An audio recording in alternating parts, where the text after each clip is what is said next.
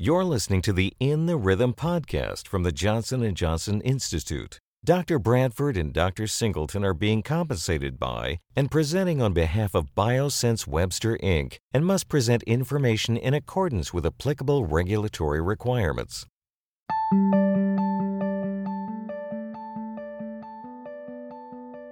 For me, what's exciting is understanding when to bring each therapy to given patients. I think traditionally, if you think about pacing, we had a lot of pacing-induced myopathy. Now with how effective, safe, and efficient left bundle pacing has become, it's really easy to offer that. I'm very excited about the, the futures in E P, and it's just a such a rapidly advancing field. And when I look at where I was when I started practice and where I am now, things have changed. Hi, everyone. Welcome to this In the Rhythm podcast from Biosense Webster. Dave Jackson with you. We've got a great program lined up today with two very special guests who are going to be sharing a little bit about life after fellowship, and we think you'll enjoy the program as we move along. Let's get right to it. Our first guest is Doctor Natalie Bradford. Doctor Bradford, welcome to In the Rhythm. Would you please give us a, a little introduction? Tell us a little bit about your career path and what you're doing now. Good morning. Hi, I'm Natalie Bradford. I'm an electrophysiologist at Atrium Wake Forest Baptist here in Winston-Salem. I've been in practice since twenty seventeen. I had two years in private practice and then came back to my training here in Winston-Salem, and happy to be in the lab here for three years. Thanks, Doctor Bradford. Next up is Doctor Matthew Singleton. Welcome to the podcast. Why don't you tell us about yourself? Good morning. My name is Matthew Singleton. I'm one of six cardiac electrophysiologists at WellSpan Health in York, Pennsylvania. I had the privilege of learning from Natalie during my electrophysiology fellowship at Wake Forest. I've been in practice for almost two years now. Fantastic, Doctor Singleton. What were some of the highlights, if you will, or beginning learnings when you went from your studies to starting your practice? You know, I think my transition was pretty smooth. I was very eager to start, and my partners knew that. Before I started, they actually had three weeks of cases booked for me. So I started right away. My first ablation was on July first, and it was a, a pretty smooth transition with the highly supportive environment. I still remember my first day, my partner sitting back in the control room watching the whole thing, kind of being that security blanket. As a fellow, you're used to having the attending there in case you have any questions or any equipment problems. He was kind of that same thing for me. It was a pretty smooth transition with really supportive partners that I think makes all the difference. Excellent. Can you tell us about your first cases out of fellowship? Were you able to be selective? You know, I think I really just trusted the head of my group to guide me in that. So in fellowship, you know, we were taking out thirty-year-old leads and doing V Ts, but that's probably not the ideal way to start your first few weeks while you're learning the flow of the lab and you're learning the equipment. So I started off with just bread and butter, A V N R T, AFib devices, just to get my feet wet and have everyone get to know each other. And again, that was in a very supportive environment where in my first few cases, I always had one of my senior partners within earshot. So if there were any problems, they were there. With that support system, I was pretty comfortable kind of ramping up and taking on the complicated cases that I tackled in fellowship within the first few months. Doctor Bradford, tell us what you remember about getting started, setting up, and your experience through all of that. Yeah, so when I started in private practice, I took a good amount of time to get my family settled and to get my life settled before starting in the lab. And then I started with the cases that I was most proficient in in fellowship. But I do remember within the first month, I had a more complex case come into the hospital that I felt like I needed to to try to tackle. And I didn't really feel ready for that complex case. I felt like I was still getting to know my surroundings, my team, my staff. And so I reached out to my partner and said, you know, can we tackle this together? Can you be available? They were there for me, and we were able to take care of that patient in V T Storm that was a more complex case at that point in my career.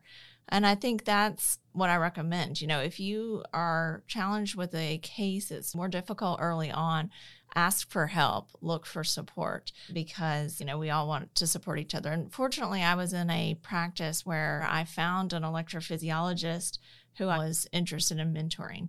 It really varies on whatever practice you join, and you need to look for the practice that best suits your personality and your needs. Hmm, excellent. So for both of you, you're building teams and you're building a workflow and you're building processes. I'm curious what your experiences were like in that very moment of building a team, but building that camaraderie and that uh, intuitiveness that that everyone wants within their team. So Doctor Singleton, what's it been like building a team? I think a lot of it depends on how much infrastructure and team is already present when you join. And I was fortunate to come into a fairly ready-made practice where I was replacing an electrophysiologist who was retiring. And it was a pretty high-functioning system where everything had been ironed out. So it was pretty facile from that point of view. But even if the team is present, I think learning how you fit within the team is still a really important thing. And I think honesty and just being true to yourself is the way to go. I mean, everyone's different in terms of the way they act and feel in the lab. There are some people who are really relaxed and jovial, and other people who, you know, run more of a tight ship and are um, more tense when they operate. But whatever you are, I think you just have to be that, because the truth is, if you try to be something you're not, if you're operating for twelve hours a day for three or four days a week for a year, the real you is going to come out, and it's much easier to just be yourself and be upfront from the very beginning. And that way the lab staff know what they're getting into, and they know you can trust you. It worked really well. Mm, excellent. Doctor Bradford, what about you? I think when, you know, getting to know your team and establishing your team, you have to recognize that your role has changed from fellow to attending, and that you have to work to build that relationship, that the team may already be in place and you're joining this team and you want to become a, a leader. And the way to do that is to show mutual respect and to deliver well thought out choices with confidence. So you have to show them that you're you're confident and you're level headed. And I think that is what builds the team. And then you have to learn to speak up, but not overreact to what's going on in the room. And um, that really helps bring the team together. And then they can quickly learn that you're the leader and build with you. So, you know, one of the most important things about being in the E P lab is that it is the team effort. And this is your work family.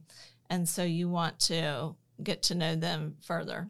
And that kind of builds the whole team structure. How have you been able to identify what you just said? I want to go back to you, Doctor Bradford. How have you been able to pull the best out of the individuals that are on the team, find out what their working strengths are, put them in positions to where they can succeed, they can they can be the best they are, they can be uh, uh, very transparent in how they operate, and in and because of that, enhance the entire team? What are some of the experiences that come to your mind? I think it's just really taking the time to get to know them. When you're first starting out in a group and you're new to the team, you need to take that extra time observing how everything's done, how the prep works, how the setup works, seeing what people's strengths are and what their weaknesses are, and maybe addressing those and talking to them about what their level of interest is. So once you know the members of your team, and maybe you build a relationship with that team, that's when everyone starts to grow together. They have to have confidence in you in order to want to learn from you and want to grow. Same for you, Doctor Singleton? Yeah, you know, as I think about confidence and building a relationship with the staff, one thing that's really helpful in life is if your confidence and your competence are proportionate. So if you're able to accurately assess how good you are at something and you deliver, that really helps build the relationship. But it's also important to be completely honest. You know, no one expects you to be the best at everything. And I may be able to, you know, get through a fib and have it be a very smooth process. But if at the end of the day, there's an inpatient add-on B I V, being able to honestly say, and well, I hope you all brought popcorn and stools because you're going to watch the struggle to get into the C S from above. I think that that diffuses the situation and lets them know, all right, he knows he's not awesome at B I Vs, and you know, he may have to call his senior partner to come in and help us get down that lateral branch or something like that. I think that goes a long way towards letting them know that you're confident in what you're actually competent in and have the presence of mind to know where your strengths do not lie. I'd like to go towards, uh, you know, with administrators or funding in the lab and, and, and getting things moving in the direction we want. What are some of the challenges that you've faced? Anything come to mind, Doctor Singleton? Yeah, I think the two things that come to mind, number one, the E P lab and the E P group is a big ship. You have to be patient. So if if you're asking for something and within the first three months you haven't achieved it, and it's a big capital expenditure or an additional lab or two, you have to recognize that big ships move slowly and steer slowly, and you have to be patient. Things are going to require a lot of meetings and and negotiation and talking before anything happens. But the truth is, if you're persistent, you can make those big changes. I think the other thing is that you have to make sure that you have buy-in from all parties involved. So if you go to the administration and you say, I want this, and they look at it as, oh, you're just asking for another thing, you just want a fancy new toy, they're more likely to say, oh, okay, we'll we'll run that through the budget, and then it just gets put on the back burner and never happens. But if you understand the negotiation and the administration's perspective of saying, well, here's our goals, here's the needs of our population, here's our bottom line, here's our resources, this proposal is, here's the return on investment, here's how it influences the health of our population. And I think if you make it, if you frame it in that way as a win-win for everyone involved, it really helps elicit buy-in. And again, the buy-in may be slow and it may take a while to elicit change or more resources, but I do think it does happen. I totally agree with what everything Matt said. In your early career, negotiating for new necessary equipment is is something that's very novel, something very new to you. And you have to point out all of those things. You have to go to administration and show them what the utility of what you're asking for and how that drives patient referrals and productivity. And it's, I, I echo Matt in that it's just so important to involve your partners, because you want to make sure you have their support and that you're doing this as a collaborative effort for what's best for for the lab. And when I started in twenty seventeen, there were lots of things I had to negotiate for. I mean, those are most commonly things that um, are critical to your practice. Maybe that's, you know, the mapping system and catheters that you're most familiar and comfortable with. And that's what you should be using when you're starting your practice. But also it was the newer technology in twenty seventeen of things like uh, leadless pacemakers and Watchman, and now things like left bundle area tools. So we know that that's important for um, modern practice, and it's critical to what we do, and we just have to convince um, our administrators administrators with the help of our partners and our team. I'm curious if there are things that you remember clearly that affected your job search and then also helped you overcome uh, maybe some unexpected challenges that you had in your early career. You know, on my job search, and I did change practices early in my career from private practice back to academics, and Uh, I can explain that further, but in my job search, I was looking for somewhere where the uh, geography kind of worked for my family. I wanted to be close to both sides of our family, and grandparents were close to the kids. So I wanted to stay in the Southeast and driving distance. And so I started by reaching out to practices in this general area. I had a lot of contacts through training. I had a lot of contacts from my father being a cardiologist in the area. And then I ultimately found my position through my mentors here at Wake Forest, got me in contact with someone. And I was looking for that mentorship locally, a mentor in the, the program that I went to that was interested in being supportive and, and help with early practice transition. But there were some places that I went that I didn't find that. There were some places that I went and, you know, you want to meet with who those partners are, ask them questions about their practice. And I remember there was one practice I went to and I was having lunch and I asked them about more complex cases, how they manage those. And they told me that with their extractions, they weren't a big extraction program, but they occasionally did them, but they didn't really feel confident in them. But yet they would still do them. They knew that they were going to have high complications rates, but occasionally they did them. And that was that was it for me. That wasn't the practice for me. So you want to make sure that you have confidence in the partners that you're going to be joining. So that that was something that really struck out. And so that mentorship is important. And why did I transition from private practice back to academics? In my group in East Tennessee, I had a lovely practice, a great group of of supportive guys. I had a wonderful mentor and I had a good lab situation, but I had a very unfortunate call schedule. So you really need to think about what life is going to look like and plan for, for those things. I mean, I was up all night, one night, every week. And so there was never a break, and it wasn't the the right practice for me. So I was very happy to come back to academics. I was very happy to have the opportunity to teach. I think that was something that I was missing in private practice. And I really had a thirst for being more involved in, in research and staying up to date on research. And that was available to me in the academic setting. So I was thrilled to come back.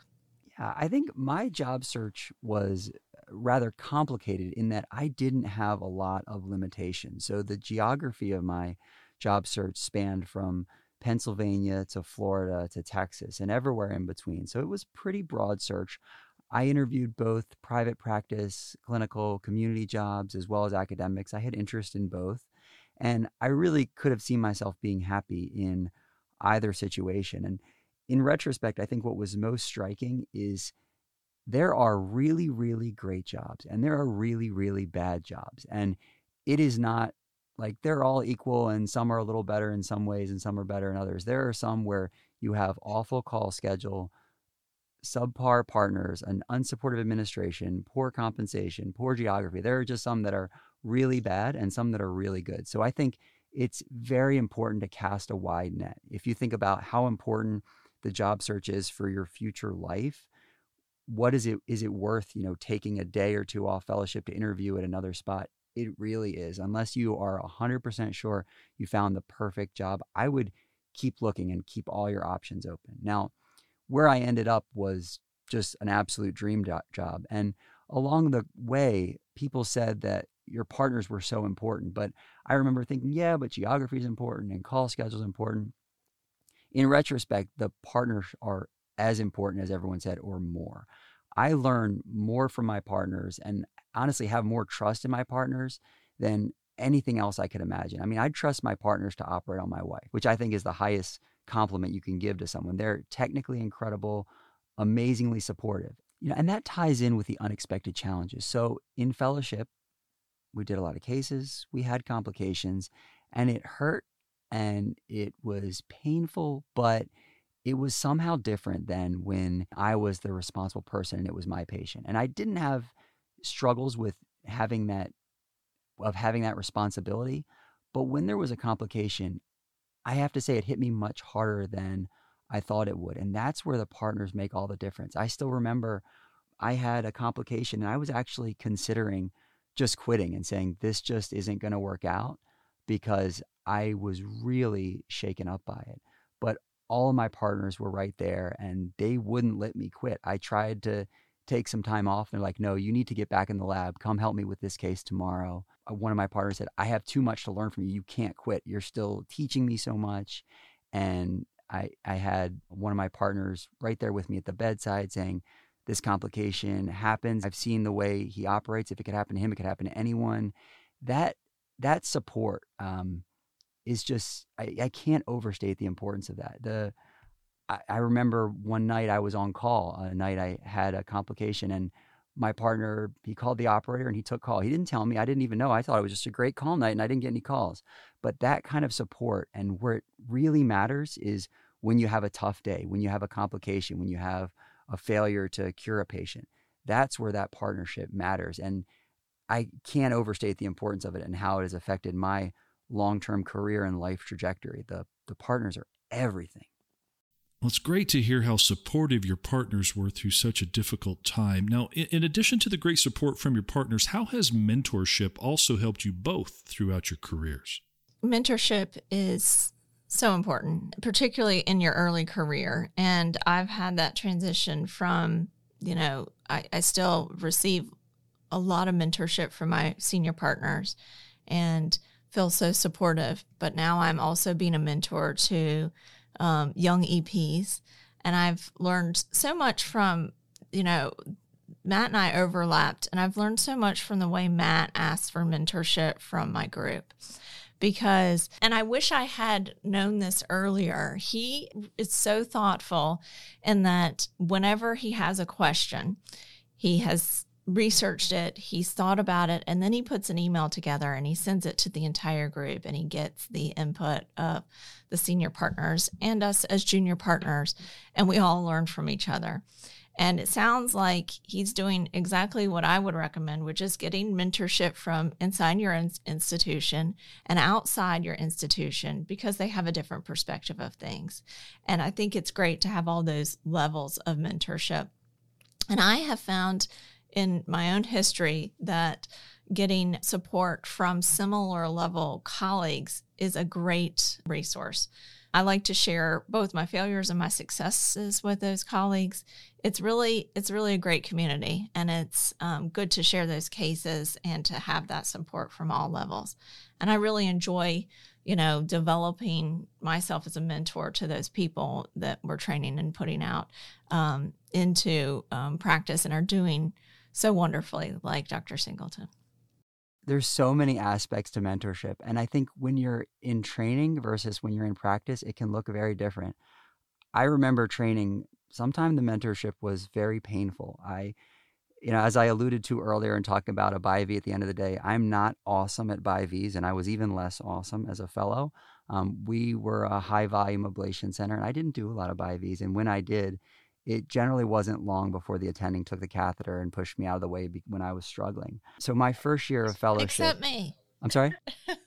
Except me. That's exactly right. So my first year of fellowship, Natalie wasn't there. And my second year, she was. And I still remember um, the B I V we did together. I'm sure you remember this, Natalie, where I I struggled and I kept struggling. And I was eventually able to engage the C S and eventually able to get in the branch, and and eventually I got it, and I kept looking over like, surely she's going to take the catheter, and she never did. And I finally got in, and I was so proud of myself. And then I split the sheath and pulled the whole thing out, and I wasn't sure if she was going to A, punch me in the face, or B, kick me out of the operating room, and either would have been totally appropriate. But I'll never forget, she looked at me and she said, "Now do it again." And I, I was just incredulous. I didn't understand what she meant. And she said, "Well, you've gotten the C S, you've gotten the branches, you know where they are, it should be easy this time." Um, and she sat there and watched me do that whole darn procedure a second time. So that kind of mentorship, you know, you don't even hear about that, much less see it. But it's hard to overstate how that influences your your life. And I still think of her every time I struggle through a B I V. Um, but, you know, mentorship when you're in practice can look very different. I'm in a relatively unusual group in that the six of us are, I think, very complementary and very different. For each procedure, there's generally two or three of us who do that, but we don't all do that. So we may do a lot of Watchmans, but ninety-five percent of them go through our one Watchman specialist. We may do a lot of V Ts, but ninety-five percent of them go through our one V T specialist. And because of that, we're very complementary. So we learn a lot from each other. And as I think about what my practice looked like on day one of being an attending versus now, you know, the bedrock was all laid there in fellowship, and that's the basic way I do things, but so many things are different. And in fellowship, I'd never seen a zero fluoroscopy AFib ablation or left bundle pacing or cardio neural ablation. And all of those are things that I picked up either from my partners or other peers. And and that's where, you know, visiting other operators, going to tech sites. One of the most helpful things I've found in my ongoing professional growth is continuing to see other electrophysiologists. Generally, once every three months, I take a day off to travel to a different hospital in a different part of the country to watch a different operator who trained at a different institution, has different styles, to see the way they approach the same problems that I'm facing. I usually fly out on Thursday afternoon and have dinner with them and pick their brain about how they think about the future and how they think about the culture in their lab. And then I watch them operate all day Friday and then debrief with them after, and then fly home. That one day or one and a half day investment pays huge dividends in terms of my ongoing professional advancement. Because I think if you don't keep exposing yourself to opportunities like that, you stagnate. And there's a lot of things that you can learn from papers and, and the latest articles. But the truth is, there's no substitute for watching someone's hands move through a procedure and having the bidirectional communication opportunity to pick their brain about, oh, why do you do it that way? Oh, I've never thought about that. I think, you know, my mentor, Patrick Whalen, said there, you can learn something from watching anyone operate. And I really believe that and love exposing myself to those opportunities. Again, you teed me up really nicely there. I'm curious what's got you both excited right now about practice, about technology, about new techniques, about new ways to uh, engage in patient care and advance your practice. What what gets you up every morning excited to move things forward? for me, what's exciting is understanding better when to bring each therapy to given patients. I think traditionally, if you think about pacing, we we had a lot of pacing-induced myopathy. Now with the how effective, safe, and efficient left bundle pacing has become, it's really easy to offer that as almost our default pacing modality. I, I like to think we're preventing a lot of downstream B I V upgrades. Um, and with regard to ablations, I think understanding when in the disease course it's appropriate to offer the therapy is huge. We've seen the the SMASH-V T and Vanquish trials, and understanding that, you know, waiting until someone has in V T Storm and has had recurrent shocks and has failed escalating dose of amiodarone is probably not the best strategy. And the recent AFib tri- trials, if you look at progressive A F, understanding that ablation is a disease-modifying agent, and we can really influence someone's long-term outcomes if we bring the therapy to them earlier in the disease course, it's really changed the way I think about when to offer the therapy to patients. And it's allowed for really informed, educated patient discussions in clinic that are, it's very exciting and gets me excited in the morning. I'm very excited about the the futures in E P, and it's just a such a rapidly advancing field. And when I look at where I was when I started practice and where I am now, things have changed quickly. And I am surprised by how my practice has changed over the past five or six years, and it will continue to do so. And I, I think what I'm very excited about, I'm, I echo um, Doctor Singleton, I'm so excited about conduction system pacing, which I'm doing in the majority of patients, and what that has to offer uh, long-term, as well as pulse field ablation. This is an exciting, exciting time in E P, and our practices change rapidly. I think I really now appreciate all the, the resources we have to um, learn from our vendors, to go to um, supportive sites and get your hands on and learn from what the new technology available is to you. That that can really change your practice dramatically. And it's going and learning and seeing, okay, does this work with my workflow, or is this something I need to be thinking forward to in the future? For instance, in my AFib ablations, and my setup has changed dramatically since I worked with Matt. I'm now doing low fluoro, and I went ahead and I switched to a steerable sheath for my AFib ablations in preparation for pulse field ablation. As we close out this episode, what is something you wish you had known, or, or would have been helpful to know as a fellow getting ready to transition? As I'm thinking about what I wish I would have known and what's helpful to know, you know, as you think about really nailing the transition from fellowship to practice, asking how to do that well is a little bit like asking an Olympic runner on the morning of their case, what's your plan? How are you going to do a good job? A little bit of it is execution. You know, oh, I wore these shoes today, and the weather is this, and the ground looks like this. But the truth is, at that point, ninety-eight percent of it has been preordained, and the training that they've put in in the years preceding that day has already determined the outcome of the race. I think the same thing is true of the transition to practice. When you're making that transition, it's your day to execute. But the truth is, whether you're going to succeed or not, that's already been determined by all the hours you put in, all the opportunities you took to pick the brains of your mentors and watch their hands and have them watch yours. It's just time to execute. So I think it's not something to be terribly anxious about. You are fully trained. If you were hired, it's because your institution and your group wants you. They see all the value you bring to the table, and it's just time to show up, deliver, and run the race. So things I wish I would have known when I was um, transitioning to practices, you know, I think I wish I would have known what the time commitment was and how different it is to uh, manage high volume practice, you know, that you have to make time for um, yourself. You have to make time for urgent cases. You have to limit certain bookings. You, you can't say yes to everything. You have to know when to say no. And you may be leaving fellowship where you are used to doing call and up all night, but that may be not how you want to live the rest of your life. And to think about what you want um, in the long term. Also, I was told, but it's hard to, to appreciate until you're in it, how quickly things change in E P and how different your practice may be um, year one versus year five, and how different your, your setup and how you do things may be, that things move quickly, and you need to also give yourself time to prepare for that. And I think I've learned something very valuable from, you know, mentorship and being a mentor, that I wish I had known how supportive the E P community is, and um, have really learned from Matt that, you know, reaching out to colleagues um, everywhere in a formal manner, emailing them, getting their information, how valuable that can be. And so I've learned that from him and others. And um, uh, I'm I'm grateful from what I learned from um, all the E Ps around me, and particularly those that are early in practice. This podcast is sponsored by Biosense Webster, Incorporated.